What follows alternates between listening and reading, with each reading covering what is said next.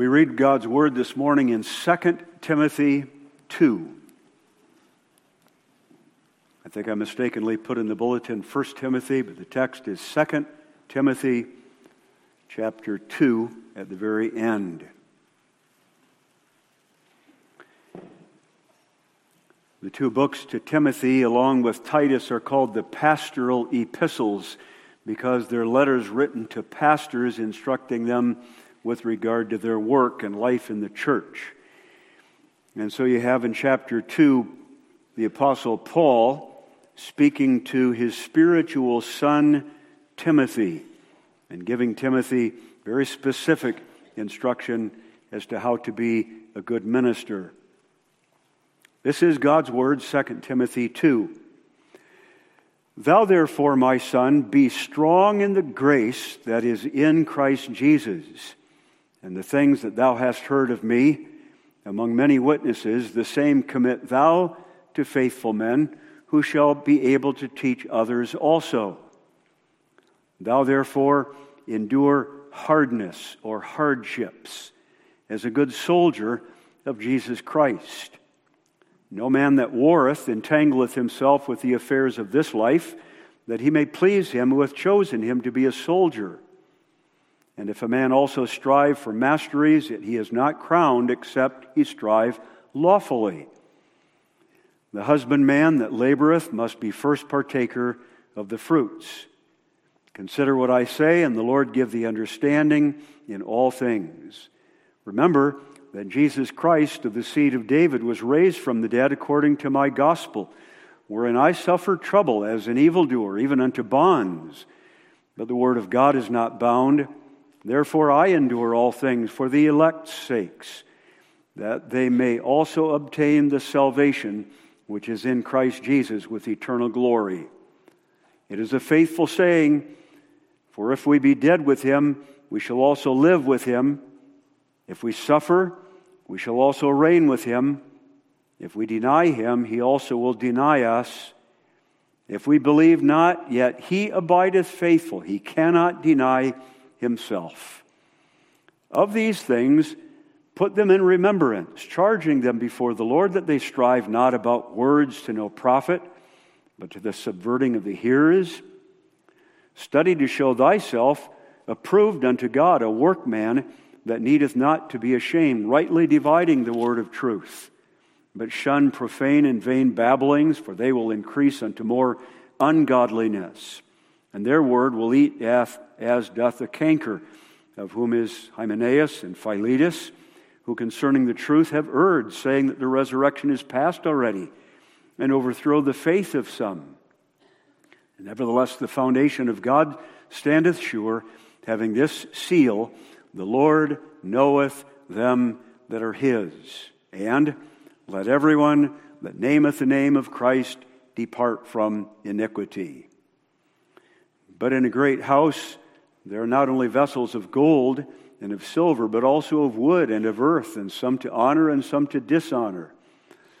If a man therefore purge himself from these, he shall be a vessel unto honor, sanctified and meet for the master's use, and prepared unto every good work. Flee also youthful lusts, but follow righteousness, faith, charity, peace with them that call on the Lord out of a pure heart.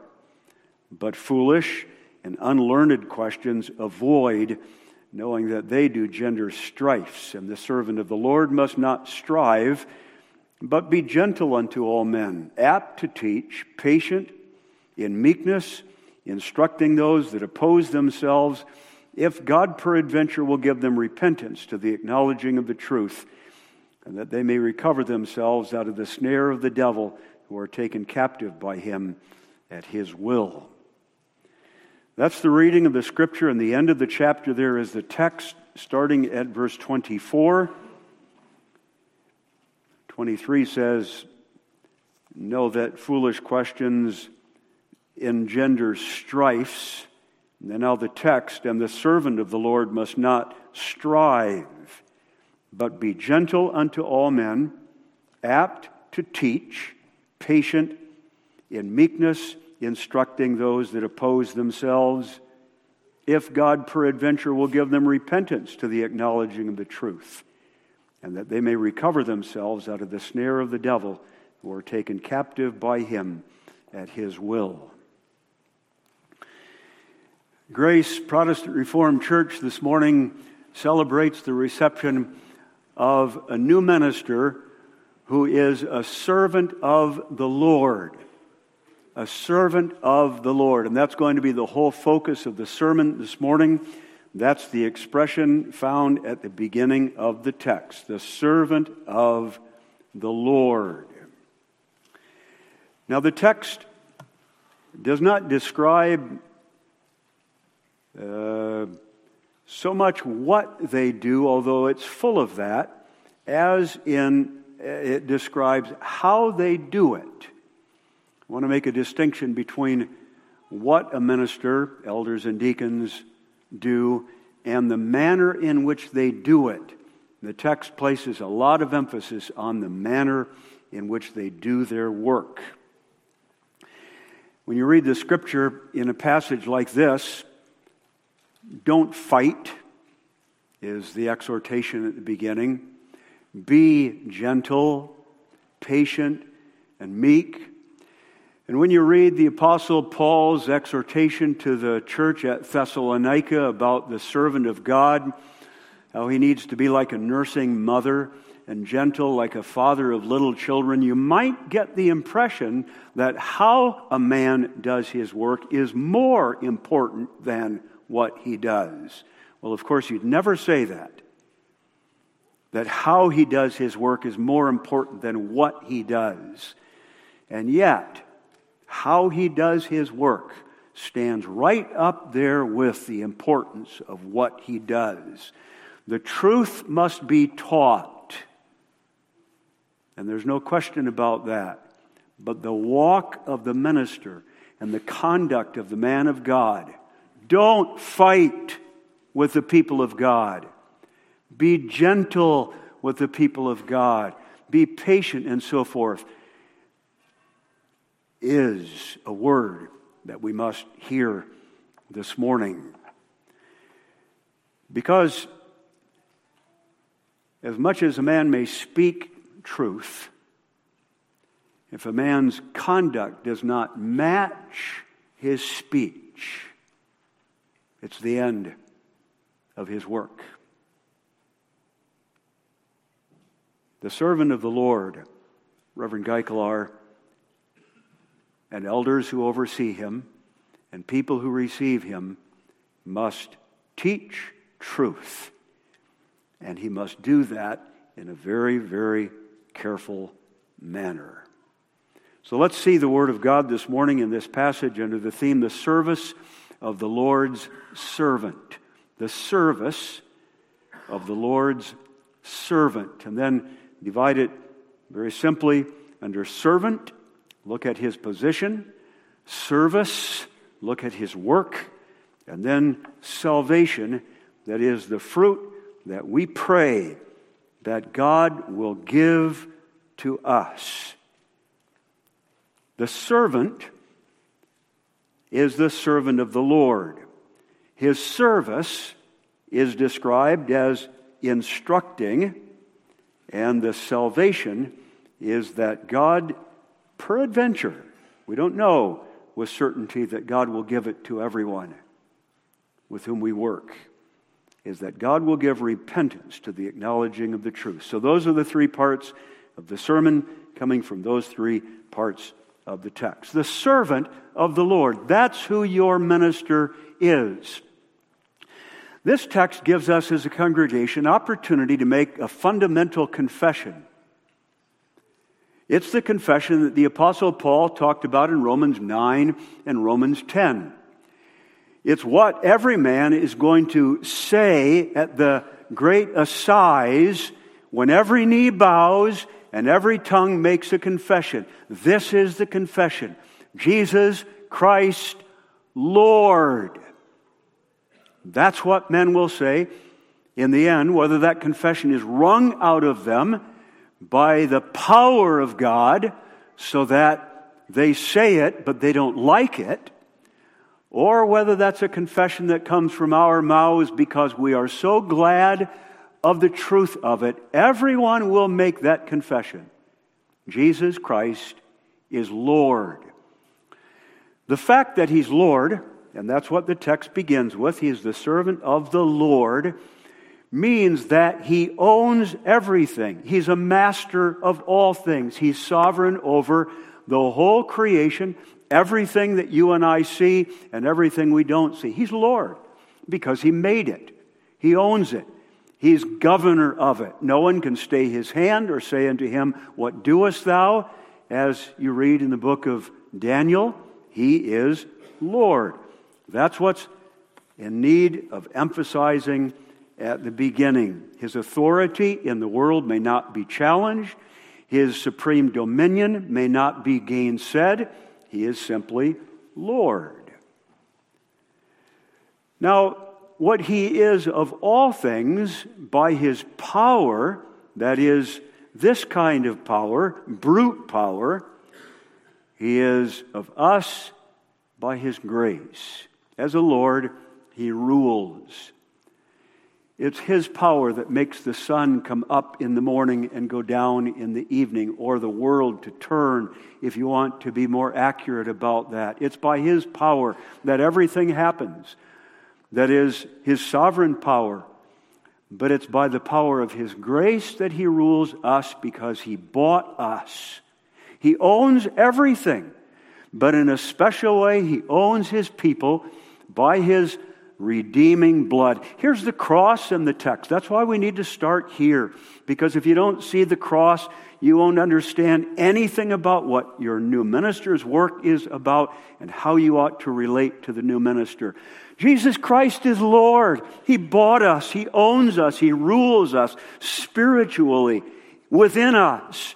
And we gladly say, not because we're forced to, but because we want to. He is my Lord. He's my master because He's been my Redeemer. He shed His blood for me. This man is a servant of that Lord. And he confesses that. I am thy servant, Lord. The elders confess that. The deacons confess that. In fact, all of us confess that. And yet, in a special way, the office bearers make that confession. More than a servant who checks in in the morning and out in the evening, he is a slave of the Lord. The occupation into which this man comes today is slave of the Lord Jesus Christ. I come to do thy will, O Lord, is what Jesus said. That's the confession that this man repeats before you to do the bidding of the one who redeemed him and the bidding of the one who redeemed you. That's no little part of his motivation that he's been redeemed by the blood of that Son. No little part, I say, of the motivation for him to do the work that he is called to do. He asks every moment, What is the will of my Master? Yes, but what is the will of my Redeemer? Now, there are a number of implications of this teaching here that the minister is a servant of the Lord. And the first one is that the ministry of the gospel is full time labor. It is lifetime labor. There's no question about that, in distinction from the service of the elders and deacons, which is three year term labor. This man's work is lifetime, but now I'm referring not to lifetime service, but to full time service. He's not like a servant who begins his day at 7 a.m. and ends at 5 or maybe even midnight. He is a full time laborer. He's always the servant of the Lord in the pulpit, in the catechism room, in the council chambers, and in all of the other areas of his official work, but he's also a slave of the Lord when he's on vacation, when he's chaperoning the convention this week, God willing, when he's engaged in his hobby, if he has any hobbies, in his home and everywhere he goes, he never shrugs off the mantle of the office. He never puts aside his work. The second implication is that he's not your Lord. Jesus Christ is your Lord. He is the servant of the one who is your Lord, and he is your servant. And from that point of view, though I understand the reason that our Dutch forefathers called the minister Dominee, there was a certain danger inherent in that title because Dominee means Lord. And of course, the use of that title for a minister may be defended by the fact that Sarah called Abraham her Lord, and it was reference to one who they realized is in authority, but sometimes the dominies became lords and forgot that their Lord was Lord of all and that they were a servant of the Lord and not your Lord. That's the point. The minister is not your Lord. Every day, the minister needs to see himself as a servant. And that's a beautiful thing. You've called a man who now sees himself as a servant of your Redeemer and therefore your servant. The word minister, in fact, means servant. When I was first in the ministry and drove up to a farm in the farmhouse where I was to conduct family visitation, then I heard the father call from the stoop, The minister is here. And all of the children needed to come gathered uh, to the home. And I was a little bit taken aback by that. I wanted to be called the, the Reverend or something else. And then I realized that that's a good word to describe us. We are servants. And we always need to remind ourselves that we're servants. We're not your lords. The third implication is that, along with that, His will, the ministers and the elders, is not your authority. Your authority is the will of your Lord, Jesus Christ. And so when office bearers do their work and deliberate in their meetings and make decisions, they always must ask, what does Christ want us to do? How does Christ want us to decide? Burned into the consistory table, it would not be inappropriate, would be these words Servants of the Lord, or do Christ's will, so that every member of the consistory, elders, deacons, and minister, remembers that. And that's a danger for spiritual men, even, but especially capable men, as the minister is. And as the elders are, you chose them for that ability that they have, capable as they may be. They do the Lord's will. And then the fourth implication here is that as slaves are always willing to learn and grow, your minister and elders and deacons, no matter how old they are, are always willing to learn. Be teachable, brother, from the elders.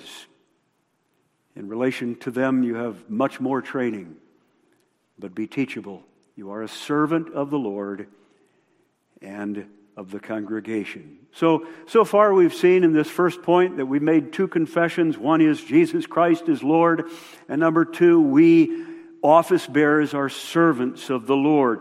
Now, at the very same time, and to take this one step further, the Lord Jesus Christ exercises his dominion over us by their rule. Now, this doesn't get us into the second point of the sermon yet, but it perhaps could be considered a second part of the sermon, the second point. His work is to rule along with the elders. And that's because Jesus Christ is pleased to use them to rule over you. We don't have time to repeat what ta- passages were uh, mentioned in the form for installation, but Hebrews 13, for example, says, Obey them that have the rule over you. 1 Timothy 5 talks about the elders that rule well. 1 Timothy 3 says, That man must rule these little girls and boy well. because if he doesn't rule them well, he shows that he's incompetent to rule you. And all of these passages make it clear that the work of the office bearer is to rule. That comes out of the text itself when that word in the beginning of verse 25, instructing, is used. That's a word that's sometimes applied to parents. And in that versatile word are two ideas really instructing and disciplining, teaching and chastening. And those are functions of those who rule. As it is the calling of parents to rule, so also office bearers. And that's because Christ is pleased, as I said, to exercise his rule over you through agents, through men. Christ rarely rules anywhere apart from agents. You are citizens of the United States of America or perhaps Canada. Christ rules you through the magistrates. Maybe you are employees. He rules you through your employer. He rules your chil- you children through your parents, and even in creation. I think the Bible makes clear that angels are agents of much of what happens in the world. It's the angels, perhaps, who blow the great winds and throw down those bolts of lightning. Think about that. Read the scripture in that connection. Whether that's true or not, the Lord Jesus Christ almost always rules through men. And this man and these men are some of them in the church. This is why we're members of a church. That's why we don't say we're a Christian apart from being a member of a church, because apart from being a member of a church, we're not ruled by the Lord Jesus Christ. He uses agents, elders, deacons, ministers. And that man or woman who says, I'm a Christian, but I don't need to be a church member, is sadly, sadly mistaken. And now, all of you who are members, remember that. Christ rules you through this man and through the elders in the congregation. So now we've made three confessions. Number one, Jesus Christ is Lord. Number two, we all, especially the office bearers, are his servants. And number three, Christ rules us through these servants. How does he do that? He does that by the office bearers, especially now the ministers, teaching us. That's the service of the Lord's servant. His service is to teach us who are sinful people of God from the Bible. And in that way, we pray that the Lord will give us, and that's the third point of the sermon, salvation. The Lord's servant serves us by teaching. He teaches us who are sinful men and women who need to be instructed and chastened. So, if in the first point we make one confession, Jesus Christ is Lord, and a couple subordinate confessions, we are his servants, and Christ rules us through servants. In the second point, we make the confession, and we are sinners. We are unruly. We are disobedient. We are rebellious. We are intractable at times. We are refractory. That's what confession we need to make about ourselves. And by describing us that way, the text does not mean to imply, and the sermon does not imply, that all of you are rebels, that is openly, and all of you are troublemakers, that is regularly. But it is to imply that you all have the ability to be so because you have that in your nature, and I do. The text really bristles with that truth and sad reality. If you think about the function of a minister and elders, that they're overseers, you, you must think of this posture. The elders and the ministers are always supposed to be watching over the congregation to see how they're doing. Whether they are hurt and need hospital care, or whether they are inclined to stray and need to be reminded, or whether they are fighting among themselves and need to be stopped. The work of the office bearers is the work of seeing over the congregation. And implied there is that we need that because we're sinners. If you read the chapter, you think about how the apostle describes that. Verse 14 people are going to strive about words to no profit. Verse 16, they're going to be guilty of profane and vain babbling that increase to ungodliness. And some of them will speak words that eat like canker. I used to think that was cancer, but it's more like a, a canker on a plant that spreads and eventually destroys it. Verse 23, right before our text, foolish and unlearned questions people ask that beget quarrels. That's all they do. But that truth that we are sinners and naturally rebellious comes from that word instructing, which, as I indicated, can mean direct, discipline, and correct. But that's why patience is required. We'll come to that again in a moment. Apt to teach, patient. And built in that word is the figure that the minister and the elders and the deacons are going to have to bear heavy burdens of the sinful behavior and conduct of the congregation. They're going to oppose us. That's the text. You must instruct those that impose that oppose us. That say something different than they heard from the pulpit in the preaching that conduct themselves in a way that is contrary to what the Word of God says. Simply live in a manner that contradicts the will of the Lord Jesus Christ. And some, this is a description of us with whom the minister and the elders work. Some of us are going to be so careless that we become caught in the snare of the devil himself. Now that's striking. I want to take just a moment to underline that for you, to remind you of what is possible for you. At the end of the text, we pray that these members of the church may recover themselves out of the snare of the devil, and that some of these members are taken captive by the devil at the devil's will. The service of the Lord's servant is to teach stubborn, sinful, rebellious, unruly, sometimes intractable, sometimes members who are captured by the devil himself. All kinds of implications here. One of them is that the office bearers must never be shocked at what they see in the congregation must never be surprised at the sin that appears among the members. It's in us. It will appear in congregation. That doesn't give a license to any of you to say, well, they need to be able to expect it, so I'm going to dish it out to them. Not at all. As soon as we confess this together, we pray, Lord, lead us not into temptation and let not sin have dominion over us, and all of the other expressions that the Bible gives us. But wisdom for us is to have our eyes wide open.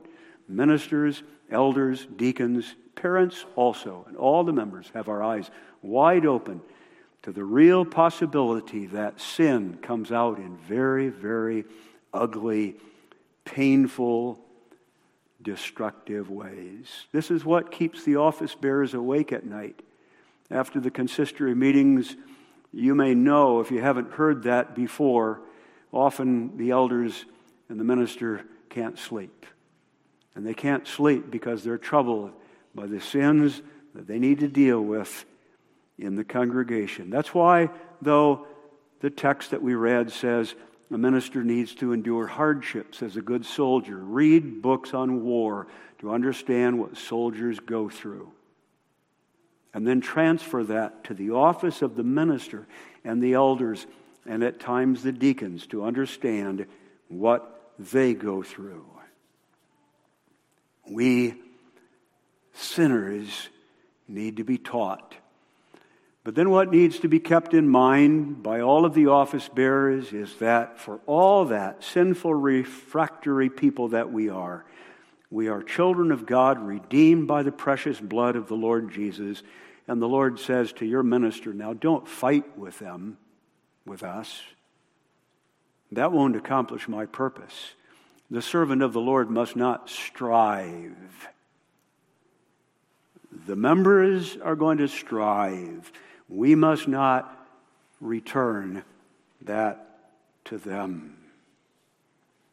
The important calling is to teach, teach, teach.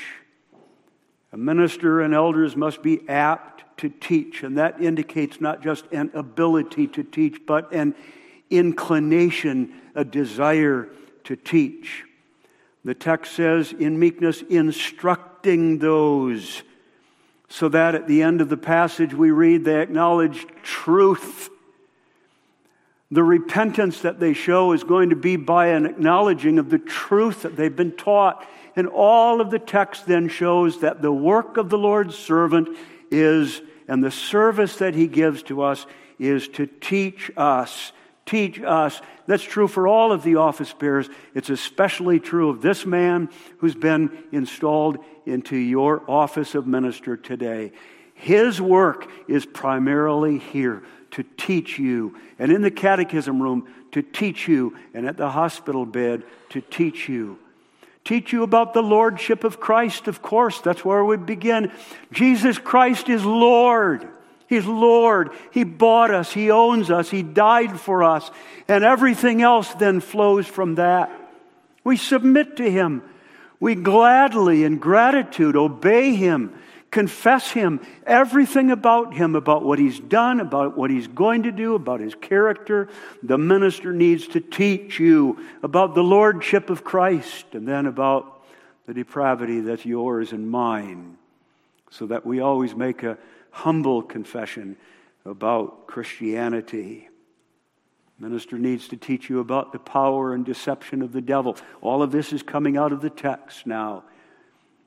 You could spend the rest of your life saying what a man must teach. I'm highlighting some of the things that the text says. The devil, people of God, is very subtle. You're not unaware of his devices, are you? Some of you today may be uh, taken captive by the devil and are ensnared by him, and you won't admit it to anyone. What you need is the minister and the elders to teach you, and teaching you will bring you to acknowledge truth, and the acknowledging of the truth is your salvation. Warn of the lie that threatens the truth. All of this, people of God, is simply to say, don't strive Ministers, elders, don't strive with the people of God. That is, don't put up your dukes with them when they put up their dukes to you. When they're quarrelsome with you, don't be quarrelsome back. When they're harsh and bitter and antagonistic and mean, then you are called to be just the opposite in patience and meekness and gentleness. Teach them. Harsh, quarrelsome, sharp, sarcastic, hot headed are all descriptions of men who may not be in the office of the minister, elder, or deacon. Do not fight with the people of God. Why? Well, there are two reasons. One is as important as the other. First, look at Jesus and see how he conducted his ministry. And how the Apostle Paul, we don't know very much about it, who spent three years learning from the very mouth of Jesus himself, learned about the ministry of Jesus. And when he was reviled, reviled not again. When he was threatened, didn't strike back. And read what the apostles say about the ministry of the Lord Jesus. That's the first reason that a minister of the gospel must not fight. His Lord didn't. But the second, and the one that comes out in the text mostly, is because fighting does not accomplish the Lord's purpose. Striving does not bring people to repentance. The word of the gospel that the minister speaks as he explains and applies the Bible is the power of God unto salvation, the truth that saves us. What wins souls and what defeats the devil is the Word of God spoken. Because the Word of God spoken from this pulpit and in the catechism room and at the hospital bed and in your living room when the minister is rebuking you or warning you is the only Word that will bring salvation to you. The voice of the Lord Jesus Christ does that. That's why the, the Lord Himself says in His prayer in John 17, Father, sanctify them by thy truth. And all of that simply means that the people who are not sanctified, who are living in unholiness, need to be made holy. How? By the truth. Is there an unbeliever in the congregation? Is there someone doubting in the church? Does someone say, I believe, but I have unbelief in me? Well, faith comes by hearing, and hearing by the Word of God, so that the minister needs to be teaching. And are you one that's been enslaved by the devil in some way? You have some addiction, maybe to your screen, maybe to some substance, maybe to some action. Then look at the text. When the minister teaches, that's how you will recover yourself out of the snare of the devil, you who are taken captive by him at his will. Teach, teach, teach. And so when the text begins by saying the servant of the Lord must not strive, that's not the normal way of saying must not. It's not a command as much as it is, it doesn't make sense. It's not fitting for a minister of the Lord to fight. It's not becoming his office. It doesn't match his work because his work is teaching, teaching, teaching. And when your minister teaches and along with the elders, does that kind of instruction, then you say, that's how the Lord is pleased to save his sinful sheep. Because it's salvation that's in view, really, isn't it? That's not the word that's used in the text, but that's the concept that bleeds out of the text. That's the context of this chapter. Remember a few weeks ago I said that the minister is exhorted to be busy in his work because in doing that, he'll save himself and the people who hear him. That's the context of Timothy. And that's what's coming out in the text also. Doesn't Paul say in 2 Corinthians, godly sorrow leads to repentance, which leads to salvation? And here you have in our text repentance, which leads to salvation. Of course, the minister doesn't do that. He can't save you. I can't save you. Reverend Geikelar can't save you. The elders and the deacons can't save you. Only God saves you. And that's why the text says in verse 25 God must give repentance. He does that. Maybe. In no individual case can we be certain that God is going to grant repentance. And that's why a very unusual expression in the middle of verse 25 if God peradventure will give repentance to the acknowledging of the truth. We don't know, but we don't need to know. We may pray, we may hope, we may plead with God, but just as parents don't know whether God will use their instruction to go into the heart of their children, so we don't know whether God will use our instruction to go into the heart of any individual member. But that's okay because that's God's domain, and we leave that to God. We just do what we are called to do and that is teach and teach and teach. And in that teaching, warn, and in that teaching, exhort, and in that teaching, comfort, and in that teaching, everything else. But then we give them to God because the heart is God's domain. And we say, God, grant repentance to the acknowledging of the truth. God, lead them to that kind of repentance. And we trust that He will because He is the Lord of His people, because He bought them. He gave His own blood for them. And though perhaps not every single member here is one of God's redeemed, certainly God's redeemed are here, and He will see to it. He will see to it that His people will come to repentance and to faith and salvation. It's our business to pray. So, men and women and children of Grace Church, pray, pray. Pray first that the Lord will grant repentance to each of us, not just to those who are under discipline or those who we know are walking in sin. Pray that the Lord will grant repentance every day to each of us. Pray in the second place, Lord, use thy word to work this salvation in us.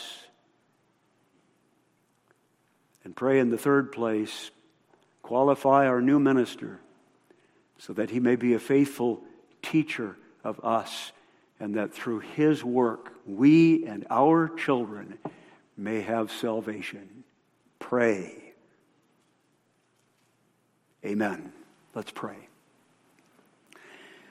Lord God in heaven, we thank thee for thy word, for the Spirit of the Lord Jesus Christ, our Lord, who makes that word effectual, who turns hearts and breaks them, who bends stiff necks and turns them, who gives light where there is darkness and is pleased to use men like our new minister and our elders and our deacons, who is pleased to use men to accomplish such great things.